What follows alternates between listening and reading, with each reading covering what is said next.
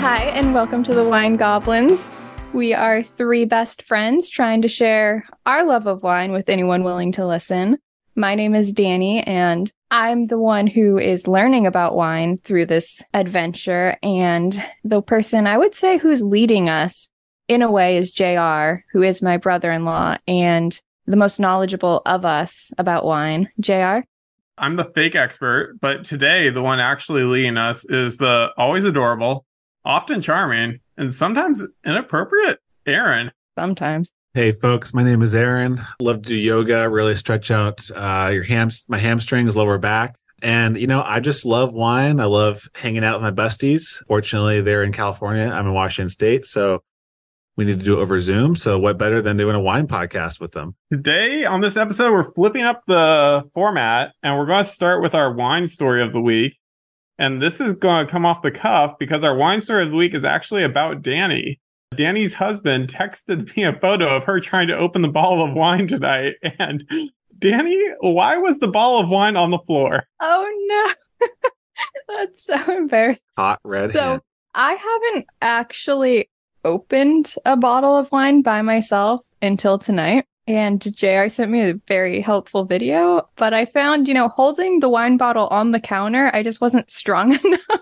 I'm so short that I couldn't get enough force to like open it. So by placing the wine bottle on the floor between my legs, I was able to use that extra help to like really get the wine open. If we Yeah. can talk Dani into it, we'll post from the Instagram the video I sent her and the end result of what she tried to do. You guys can comment on how you think this turned out, but she got it open, so net positive overall. Dani, you got married three months ago. Do you think that opening things using your legs has been easier since then? Uh, so, as a short, small, weak person, I kind of have to be very innovative with how I handle everyday life situations. Right. So, no, I would not say, I would say, if anything, being married has really helped me not need to like do weird things like that because I can rely on Kobe. In who is my Dani's defense, her counters are like pretty high. I feel like they're higher than most counters, so I, I could see how that could be harder to open a wine bottle if you're not very tall. Thank you. And for all those people who are listening to a wine podcast who haven't opened wine yet, you're not alone. Dani, thank you for also- being vulnerable. I Um, highly recommend the floor. I think it really works. But what it, but it's red. You're opening red wine. Why? It seems like a high risk, especially if carpets around. Are we not No worried about carpets. carpets? Okay. Mm-mm. Okay. So only if it's hardwood or linoleum or laminate. Okay. Now, Dani, you have been going to the gym off and on for stronger shoulders. Do we need to work on your grip strength? Because it sounds like we're probably just focusing on one area of the body and maybe need to focus on, you know, like I said, grip strength, forearm strength. I don't know. Overall, think- I think I really just need to open more wine and that will Okay, solve well- the problem. you're in the right place. I, I think we actually might have to get Dani one of those like gadgety wine openers. I hate them. I I, hate I, like too. personally like the wine fob openers, but honestly, if we can make her life easier to open more bottles of wine, we might have to bite the bullet on this one. Is there a problem with putting it like on the floor? That doesn't, the wine's in the bottle. It's protected. It just feels like you're adding an unnecessary variable. And like the amount of force you're trying to exert on opening the bottle of wine could just go horribly wrong. Okay, Mr. Physics, calm down. All right. People come here to listen to us talk about wine, not you just being a nerd about science all day. Ironically, we're going to talk about fermentation. So, whoops. Yeah, yeah. So today we're doing a learning corner and Aaron is going to lead us in, what are you going to lead us in, Aaron? Well, are we going to have JR's story first? Oh, that, That was, a was his story. Oh, his story was about me. I can I can tell another story if you guys want. Yeah, Yeah. let's let's it's a it's a light week. Let's have All it. we're doing another story. So Dani, Aaron, and I are in a group chat with my wife Taylor, and part of that group chat is we have a shared notes folder. And in the shared notes folder, there's some bets that we put together. One of the bets that was made, I think behind my back, was what I think it was what age I would get into whiskey or bourbon. I can't remember. Yeah, yes. it's- We made that bet when we were eating at that restaurant. Was that the Mm. one in Ojai? oh, oh yeah, Rory's Rory's place in Ojai. Shout out to Rory's place. You were there. It wasn't behind your back. So I You were was there, participating just- in this bet. Yeah, you just weren't fully. Rory's place has a great wine selection for anyone that's interested, as you can tell. So, an update to that bet is my wife and I, along with our six month old, attended a Friendsgiving last Saturday. and one of my wife's friends brought. I always get these messed up. I think it was a pretty expensive whiskey. I think it was a whiskey. Someone's gonna correct me on this. It's called Eagle Rare 10. Yeah, it's bourbon whiskey. And at the end of the night, he poured it for basically anyone who wants some. So an update for you guys is still no interest in whiskey. Yes, I thought I lost that. Nope, you still haven't lost that. Still not interested. Did not enjoy so- that experience. Okay, Um, okay, so I would. That's a that's a nice bourbon. However, was it just neat, served neat, or is it on rocks? Served neat. I I would not recommend that to someone who's not a huge whiskey fan. So that's Okay. that's on them. It, it's not. It's it's good, but it's a higher proof. It's a little more like has more bite to it. There's a lot going on, but it's not like a smooth. Like I would recommend like a Jameson, something that's a lot smoother. So I would still recommend trying it in maybe another year or so, see if you're interested. But especially not on the if you're not used to whiskey, have it on the rocks. It just mellows it out a little bit more too. Just saying, it's not on the cards for 2023, 2024, new possibilities, but so far not looking great. Keep that Do- up. I like that thinking. JR. For being not uh, a- an affluent housewife, you have the alcohol taste of an affluent housewife. I mean, Burgundy, Chardonnay, vodka, tequila. It's Yeah, really come champ- together for you. Champagne. I think you missed Champagne. champagne in there. Yeah, perhaps in another life that that was my occupation. It's Yeah. not currently, but Okay. you Well- gotta follow what you love. You know, as my good friend Aaron has always said, live, laugh, love. And I feel like Burgundy, champagne, and every once in a while, white Oregon wine is also in that category for me. So that's Yeah. that's where my live, laugh, love is. If you find yourself shopping for a Land Rover, just text me. I'll talk you off the cliff. All right. Should we get back to the? I'm sorry, Dani. Should, you're you're in charge this week. Yeah. So you want to start teaching us about how to make wine? You yes. ready? I think Have, I you, think I'm have ready. you actually researched? of course, I've researched, Dani. I'm very studious. asking Aaron if he's research is like asking a bear if it shits in the woods. Are you kidding me? Aaron is like a goldfish. Like he cannot fo- like one thing, three seconds, and he's on to the next. Like I I, went to I went to a brewery with Aaron like way back. This is like over ten years ago, and Aaron like Wikipedia the brewery before we got there because we were going to do a tour, and he knew all the answers to the to the questions the tour leader was giving on the tour, Yeah. just so he could get extra swag and like extra pours. Yeah. I, I live I live to ruin tour guides' days. you would be a really good tour guide. I would be. So yes, so I thought we had been talking about the process of wine, and Dani, being more of the novice here, uh, was asking, you know, through our first few episodes, asking a lot of questions. I thought to myself, we should probably just talk about how wine is made. Let's not assume anything. And let's kind of guide the listener and also ourselves on how it's made from growing from the ground to the bottle that we enjoy. So sound good, guys? Yes.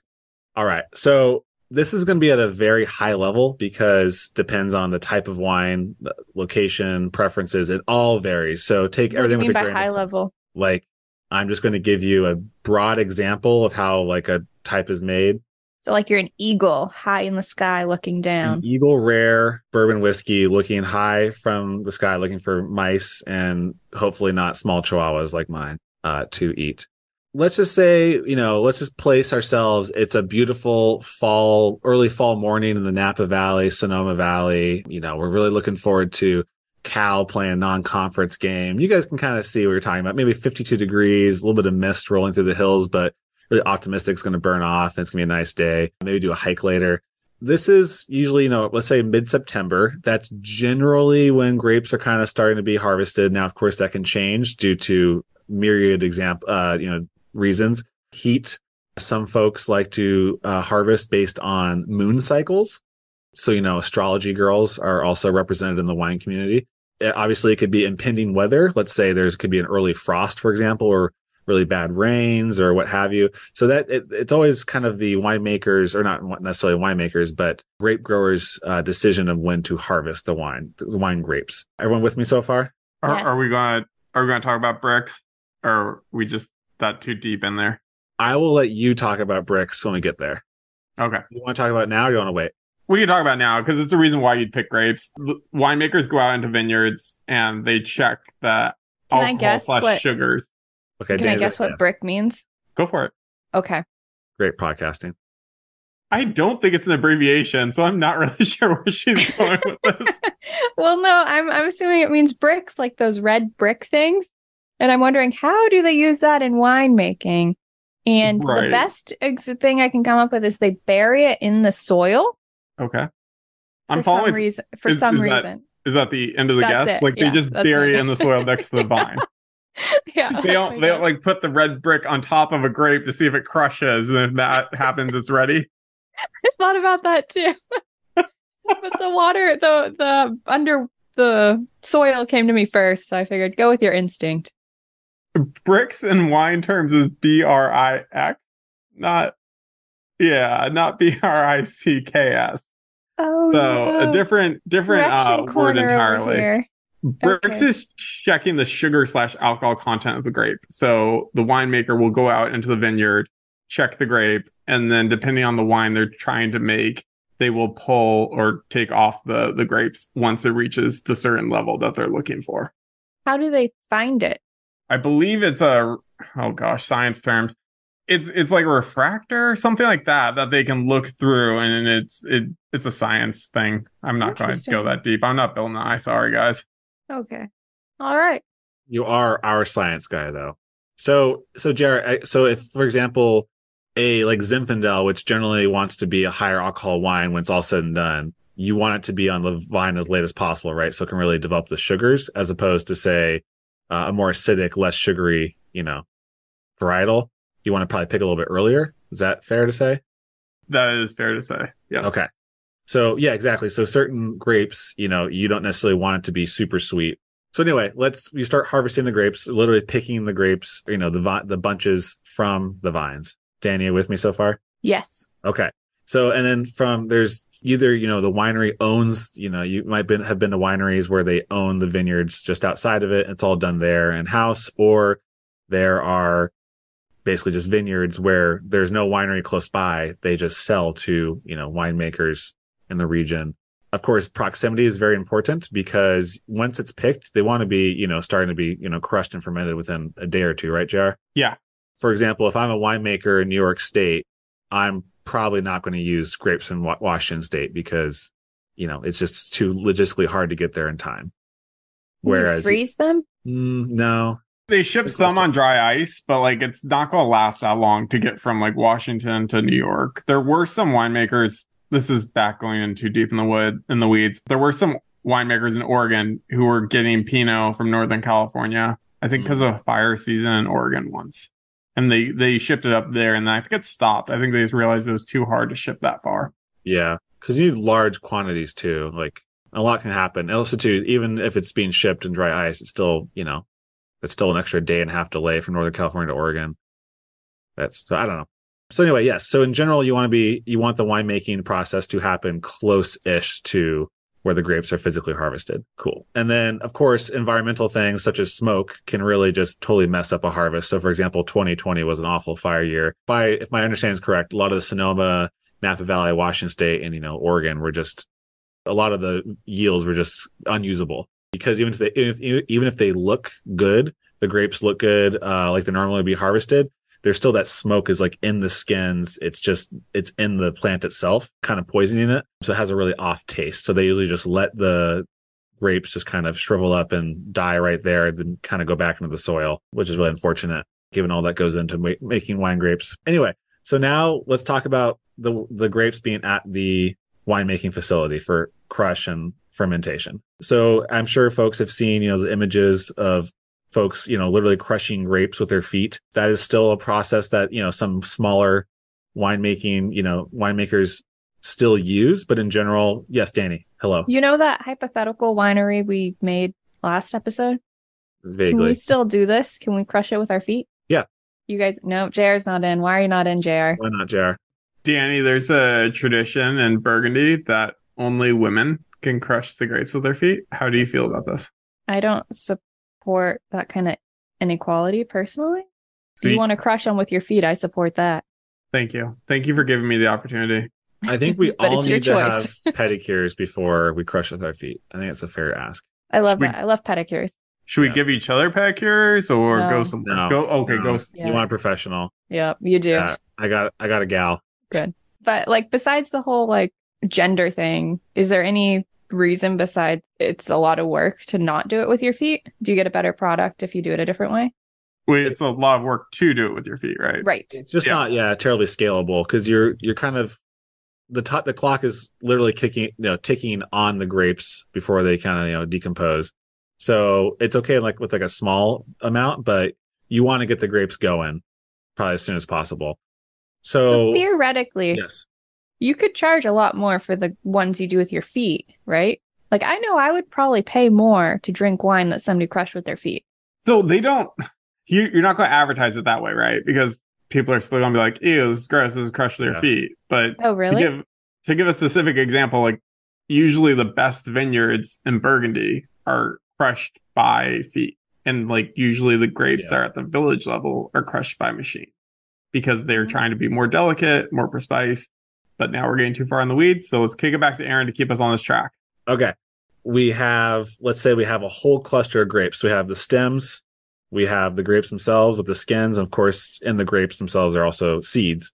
Um, not like, you know, unlike where at grocery stores, if you want to buy grapes to eat, they're usually seedless these days. These are old school, you know, non GMO, as far as I know. I could, be wrong.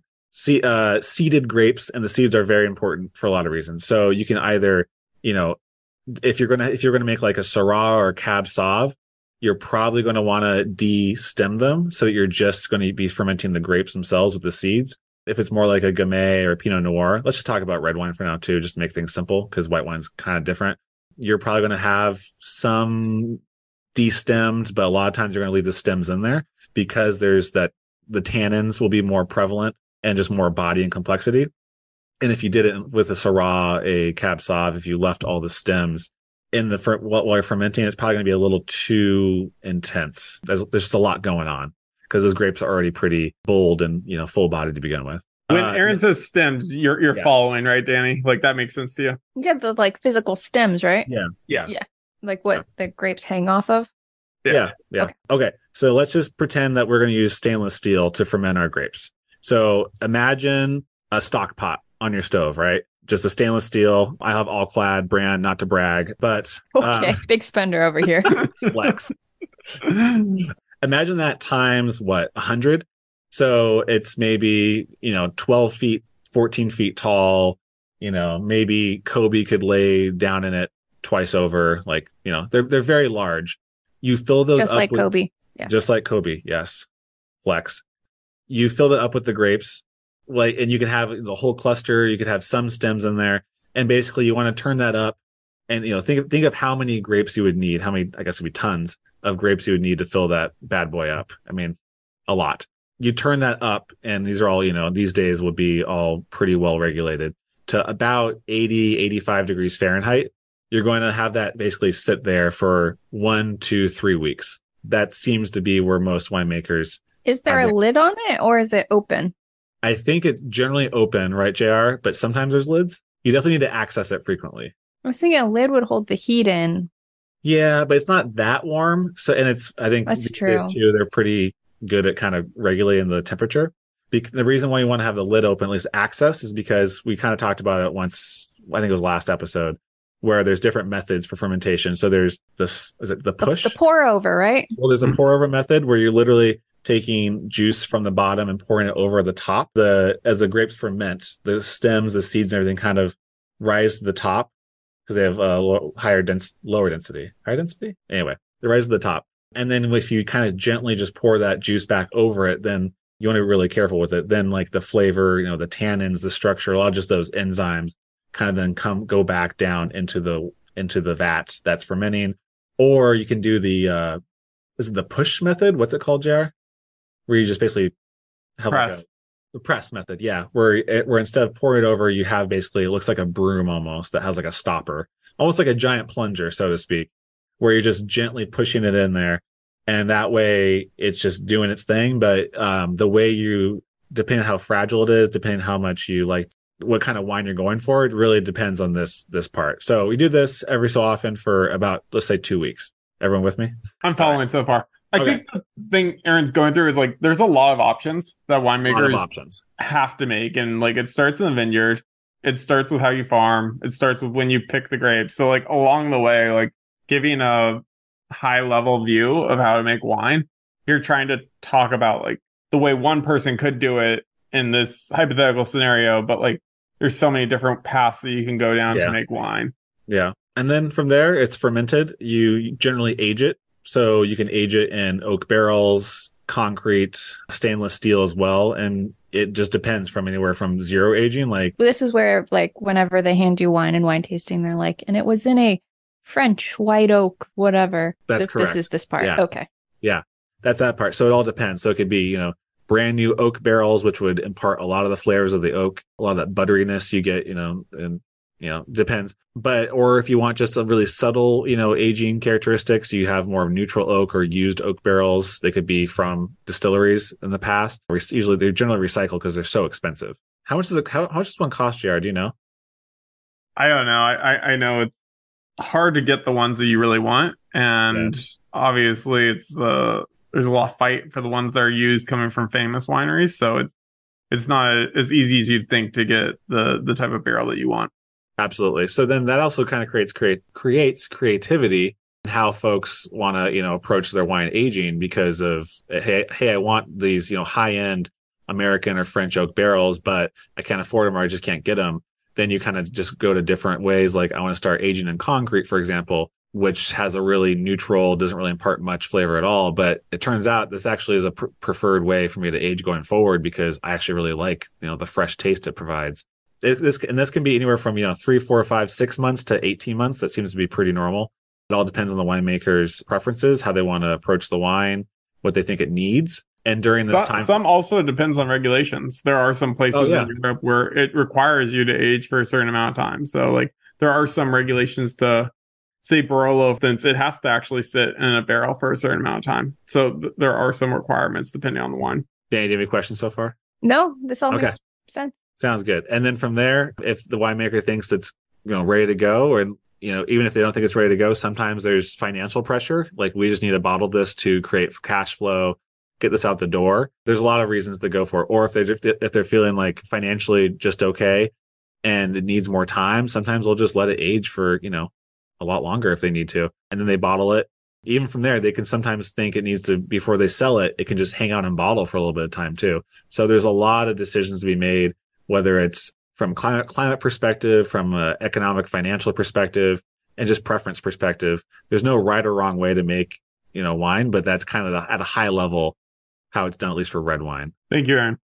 I think that's a great overview of basically how wine is made. I mean, there are some cartoons out there that show you some of these things, but I think Aaron's hitting on that there's a lot of decisions winemakers have to make. And the more you know about the winemaking process, the more confident you'll feel in what you're talking about, but also the more confident you'll feel in what you like, because you'll kind of understand like these are the profiles I'm looking for in wine, and this is why they're there.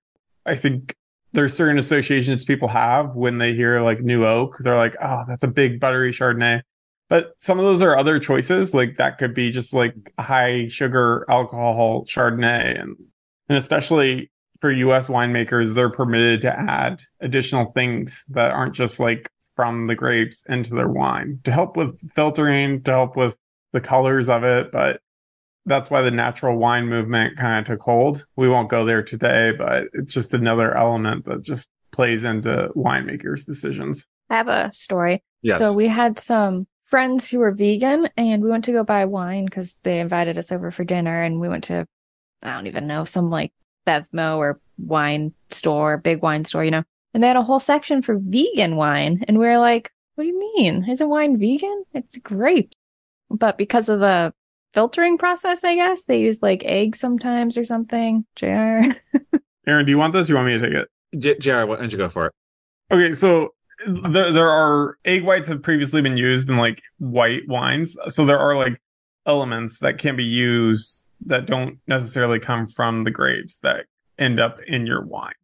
So if you're going from a strictly vegan standpoint, yeah, like you have to search out those.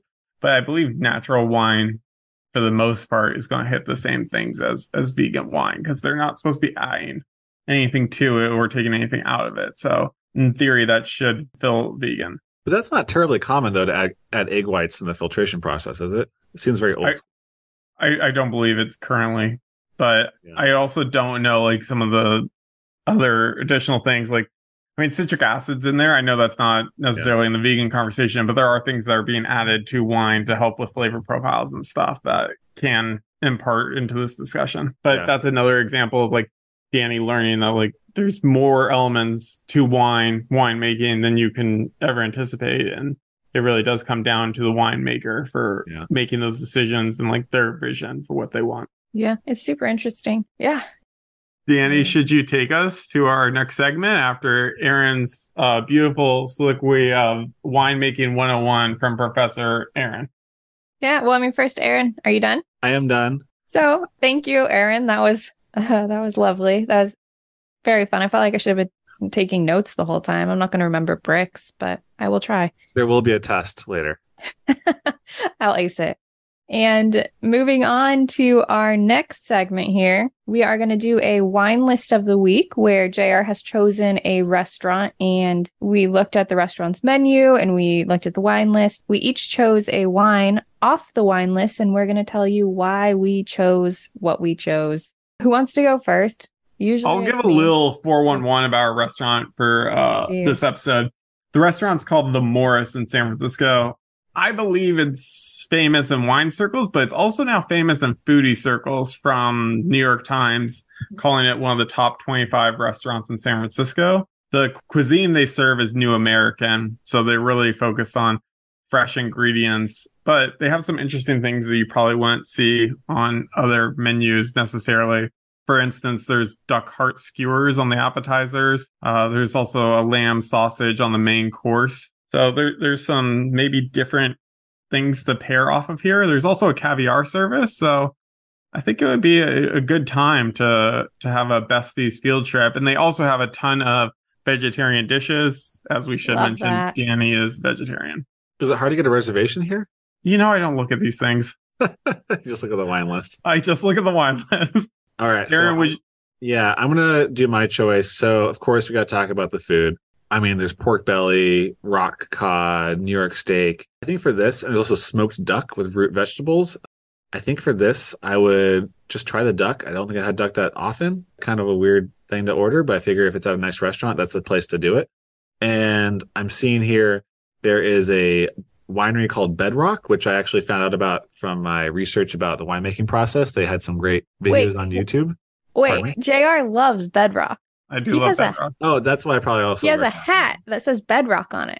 Great call, Dani. Shout out to Morgan and Chris. Love those guys. Uh, Bedrock makes some fantastic wine from Sonoma. Their mission statement's basically trying to revive and keep old vineyards in California. So they try to do as, as many of the old variety field blends of California wine that they can do. And they're resistant to change in terms of ripping out vineyards and planting just monoculture wines. But Hmm. big fans of Bedrock on this podcast.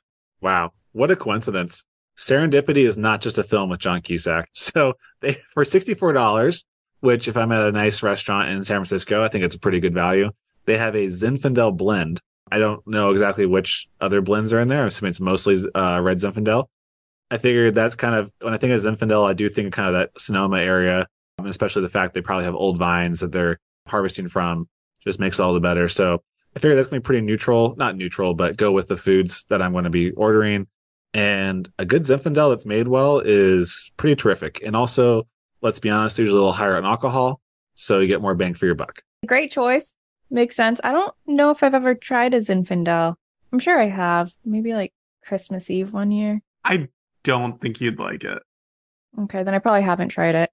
We, I, the only Zins I've opened at, I guess my in-laws, so Dani's parents' house, have been like relatively young. I think you'd like probably an older Zin that's like not in your face immediately. It is Yeah. a more of a jammy wine, which like doesn't Like usually. fruity? There's I mean- fruit, but it's it's it's heavier fruit than what you'd find in like a fresh Gamay. Okay. I, I don't like. It's one of those wines that pairs well with meals, but Yeah. like I'm not really sure if it would pair well with your typical plate, if you know what I mean. Yeah.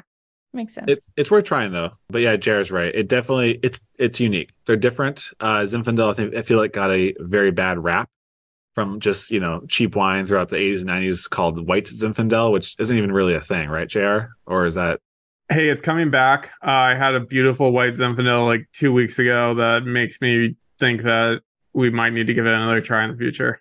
Okay, so it actually is. There's a a white variety of it. Okay, I thought it was one of those things like blue raspberry, where it doesn't actually exist. It's just a brand name. I'm I'm pretty sure like it's it's a thing, and I think like it was just bastardized for so long that like What was the just- wine cooler they had? Adver- they had like. That's what I was trying the to think of. It's in Gilmore Girls. It's like a wine. Isn't that cooler. white Zin? No, Yeah, it's wasn't there a looking more for it? like it Oh. engaged. Here, I'll look it up. Anyway, uh, I'm glad I'm glad folks are taking Zinfandel a little more seriously because it is a terrific grape, but it and it is more situational. It's not like an everyday grape, in my opinion. We are also recording this podcast around Thanksgiving time, and Zinfandel is the grape of uh the United States, California, kind of. It's it's almost indigenous, I believe. So if you do want to cel- celebrate from things- Croatia. Wait, Yeah. white Zinfandel or Zinfandel?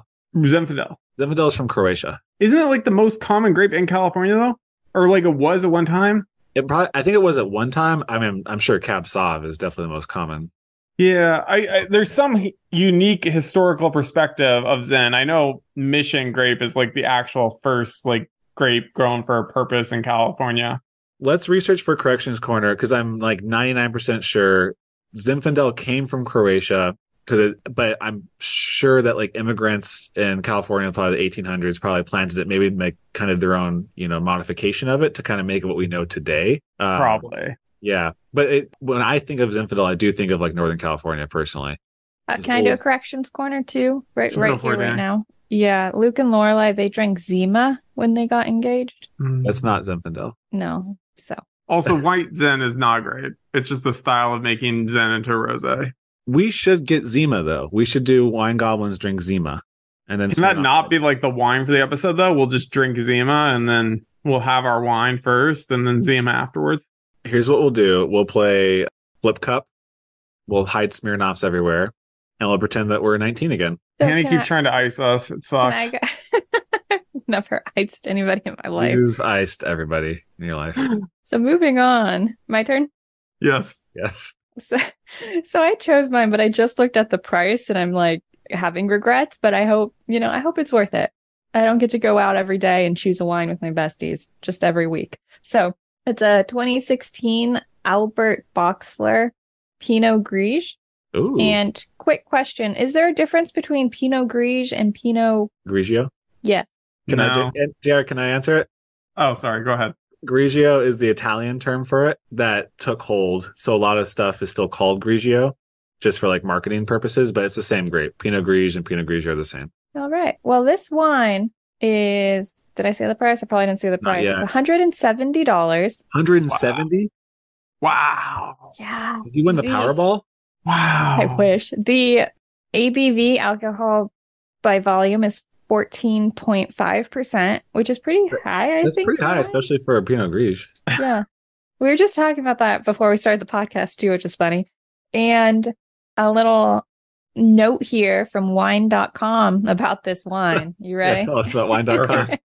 Cannot wait. This is the first time since we began working with Boxler that he has bottled a dry Pinot Gris exclusively from this terrier. Terrier? Terrier. Terroir. There you go. Terrier. Jack Russell Terrier. In the past, this fruit has either been blended into his Pinot Gris Reserve, bottling, or used to make a Vendange Tardive or SGN. Do you know what that means? No idea.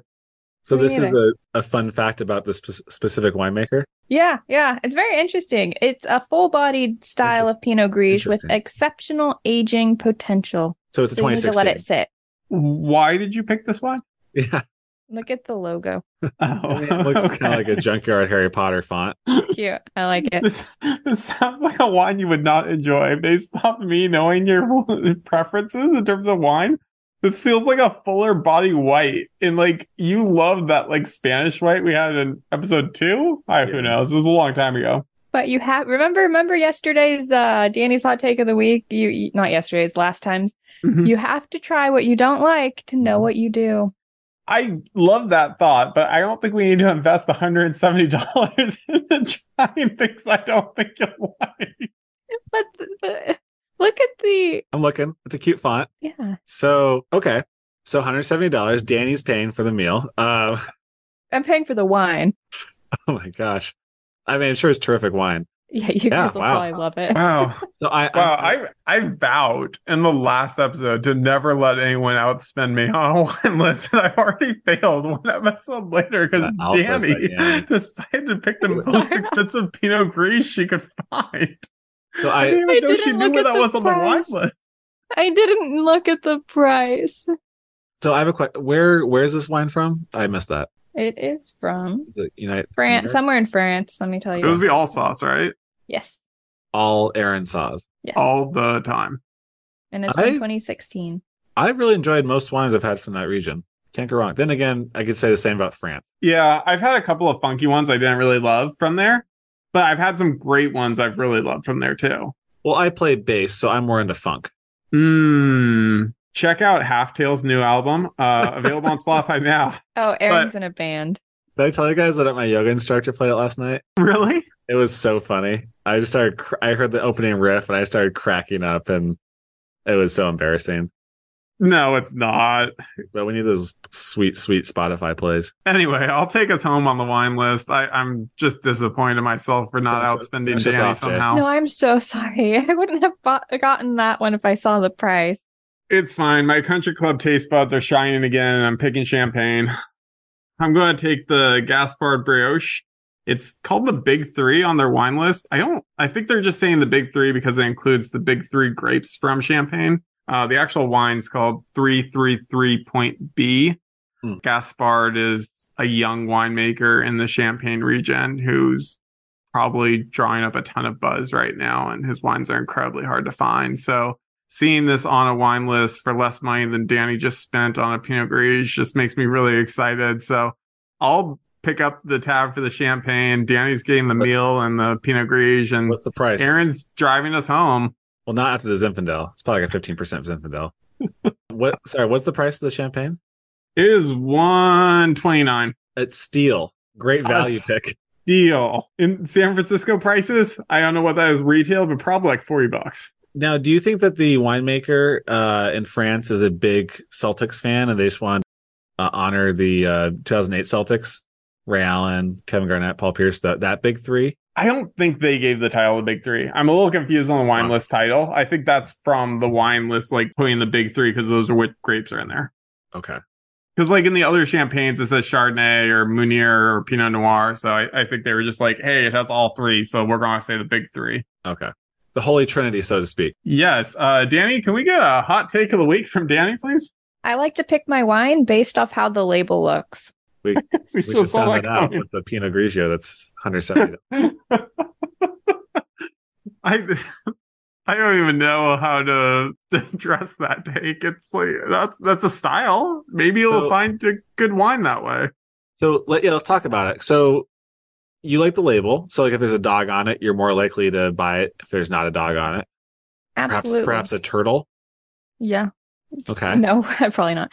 But okay, so here's the thing. I think a lot of people, mostly millennials and probably Gen Z, are like me in that they look at the label. If something stands out to them, they're more likely to buy it just based off how it looks. Yeah, that's fair. It's marketing. So that Yeah. so my, when that when I hear that, very valid, and that's kind of what they're going for. But when I think of like pretty labels or fun labels, I think of New World wine. So you know, not Europe. So I feel like you're kind of limiting yourself to what you would choose, because like you know, something from California is more likely to have like a funny label or something than something from France, based on my experience, which is fine. California makes amazing wines, but I feel like you're limiting yourself. We're gonna we're gonna do a wine story here, and uh, I'm gonna apologize to my mom ahead of time because this is a little bit of an embarrassing story for her. Sorry, M. Uh, we went, I went to back to the previous restaurant we mentioned in Ojai, California, Rory's Place. I went to Rory's Place with my parents and my wife Taylor, and we went there for my birthday. And we picked this wine off the wine list there. And this is going back to our conversation about wine labels. And we didn't, I don't think, I don't know if we saw the wine label or if they had a different label for the restaurant. And so the wine was great. And so after the meal, my mom like figured out which wine it was. She goes home. She orders three bottles from some online retailer who didn't have a picture of the label. And so a week later, the wines arrive. She signs for them and she's unboxing the wine and she looks at the front label of it and it's a naked woman. Just Oh, no. full, a full frontal naked woman on the label. And she's so embarrassed by this that she has now hidden the wine from anyone to see. I, I keep teasing her that she should bring it to a dinner party up at my in-laws house up on the up on the ranch and she just refuses to do it and like i'm just like just it's fine it's just like but anyway the wine is from france so i would say that like Hmm. maybe us winemakers tend to go for brighter colors but the french winemakers maybe the ones who aren't the biggest names can can go a little wild too with their choices of what they put on the label So I assume there was full bush because it was French. Yeah. Could you float a bottle cap on that? A But 100%. anyways, I would that would have stood out. That would have definitely stood out to me. I I would love to buy a few bottles of this. I'll send you a link after we're done. Dani, I want to hear from you though. When you were looking for that vegan wine, what was there any label that stood out to you from there? What like when you go into a wine store, say something like a Bevmo or a Total Wine or whatever, like a big box, and you don't have a wine in mind that you want, what's your process like then? Okay, I actually feel like I'm a really bad person to ask. And it's different every time. I don't I get distracted. But with the vegan one in particular, that one that one was people we don't like, so I just wanted to buy the cheapest stuff we could find. Dani, if you were going to I- come over for, to a dinner party at my house, how much would you spend on wine? For you? Is Karen hosting? K- Karen and myself are hosting. Is, is it just Fritz, is it Fritz just, is not hosting. He's a terrible host. He just barks. I'd bring him something. Is it just like for an event or There are six people total, three couples. So so our mutual friend who sometimes shows up and sometimes doesn't is not invited. I'm taking it. He is uh, banished from dinner parties at my house. I'm just joking. He's not. We did send an invite for this party. Oh, okay. There's a, there's a legit evite. All the details are there. The time it's from six to nine because it's hilarious. Obviously. Okay, so here's the thing. I'm somebody who doesn't know anything about wine. I know some, I probably know more than a lot of people now, but not much. So, and I really like Aaron and I really like the people who are going to be there. So I would probably spend around like 70 to $100. Wow, What? I'm inviting you to more dinner parties. Holy Yeah, I'm cow. gonna invite you over. Jeez, Louise. Well, JR, the thing is there's like six couples or people or something. Yeah. Couples, six people total. Yeah. So would you buy one bottle or two bottles? Mm, probably just one because I feel like they would all bring one as well. We'll we'll invite you over. Wow. I I I need to organize a dinner party and invite Dani. Okay, well, the thing is, it doesn't mean it's necessarily going to be good wine. Hey, in that price range, I'm willing to take my chances. Yeah. But going back to the label thing, I think for me, things that stand out are mostly, depending on my mood, they're either very simple or they're cartoony, like Mm. the one that I showed you guys. That we'll we'll post a picture on Instagram of what that label looks like. And let's post a like one of the oldest wineries in the world. And Is it not cartoony? It looks like a map. Like it looks like a junkyard Harry Potter font. Yeah. Yeah, that's Okay. fair. Okay. I will say, like a lot of the standard like French uh, labels, for example, they do kind of all blend together, right? It's kind of a lot of them have the same look, Yeah. like Bordeaux chateaus, or you know. So I- like the wine. I feel we're like they found like a standard for each region and like they've all bought into that standard. yeah. the wine region has lots of tradition. It seems. Huh? Who would have thought Yeah. wine countries and appellations? Anyway, Imagine a Yeah. Grand Cru with just like some random cartoon on the front. just some dog like barking on the front of the label. Underneath it says Grand Cru. good boy Sparkies Grand Cru Class A. That would, I think, that would actually cause a revolt in France. I think so. That Yeah. winemaker would be chased out of that country. Dani, how many questions do you have right now? I also see the wine setting in right now. Uh, moving on. What wine are we drinking this week? Oh, Would you like to describe it to us, Dani? Can you say the name first? I believe it's Stephane Ogier. So this is a northern. This is a northern Rhone Syrah. I guess you guys want me to discuss Rhone wines. No, I want I want Dani's thoughts, and Okay. then we can go past that. Let's just general overview of the wine. Like, do you like it? Dani Dani prefers white recently. Uh, she's been more into white wine recently, but we're currently this is- not. Yeah, this is like a more mild red than last week, in my opinion. I like it a lot. I wouldn't necessarily say like, yeah, I would want red meat with this, but I can see how it would pair well with red meat.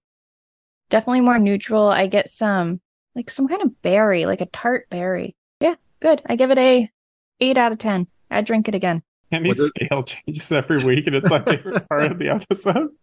We've been on a hundred point scale. I think one time we have five point scale, and now we're on a ten point scale. Gives it two thumbs way up. and Bambino gives this seven stars. All right. JR, tell me tell me about your thoughts of this wine. I think it's a fantastic Syrah. I'm I'm greatly pleased with it. Uh, Dani referenced it, so I'm going to talk about it a little bit more. But in our previous episode, if you haven't listened to it yet, we uh, we're drinking a Barbera from Piedmont, and this episode we're drinking another red medium, med- medium bodied, I'd say. Yeah, uh, it's not super full. no, and it's just luscious. I, I don't really love using that word, but it's just kind of a luscious wine that's just easy to drink. Mm-hmm. Yeah.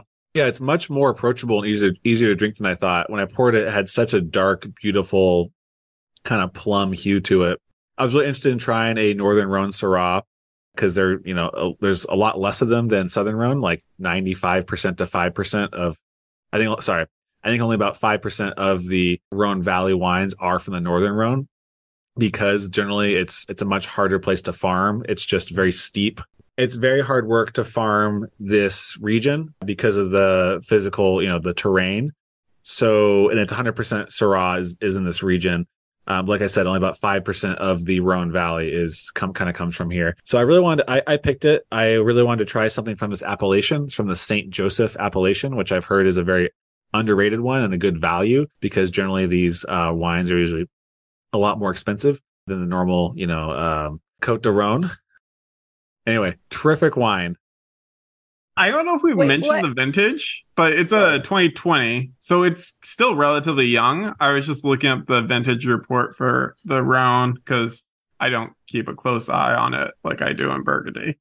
But 2020 is regarded as an excellent vintage in Rhone. So I would recommend, based off of the wine we currently have in our glass, to maybe seek out some 2020 Rhones for your cellar, which is kind of how we came up with the name Wine Goblins. If you haven't listened to previous episodes, Aaron's wife gave us that nickname for the wine cellars. Dani, Aaron, and I started building. Dani's wine cellar is huge. Aaron and I have kind of established a nice size for ours that we're trying to maintain now so our wives don't leave us. Shout out to Cellar Tracker, probably the greatest resource you could have as a personal consumer of wine, just to know what is currently in your cellar and where to find it. I don't do a great job of logging which ones I drank, so sometimes I get really sad when I realize I don't have that wine anymore. And I promise to my favorite sister-in-law that I will bring a Gamay, and I don't have like half the Gamays I have on my list, but I'm trying to get better at it. As everyone, we're just trying to live, laugh, and love. And I think that's it for this episode of the Wine Goblins. Thank you to Aaron for teaching us how to make wine. Thank you to Dani for being vulnerable. And please remember to like and subscribe. And thanks for listening. We'll see you guys next time.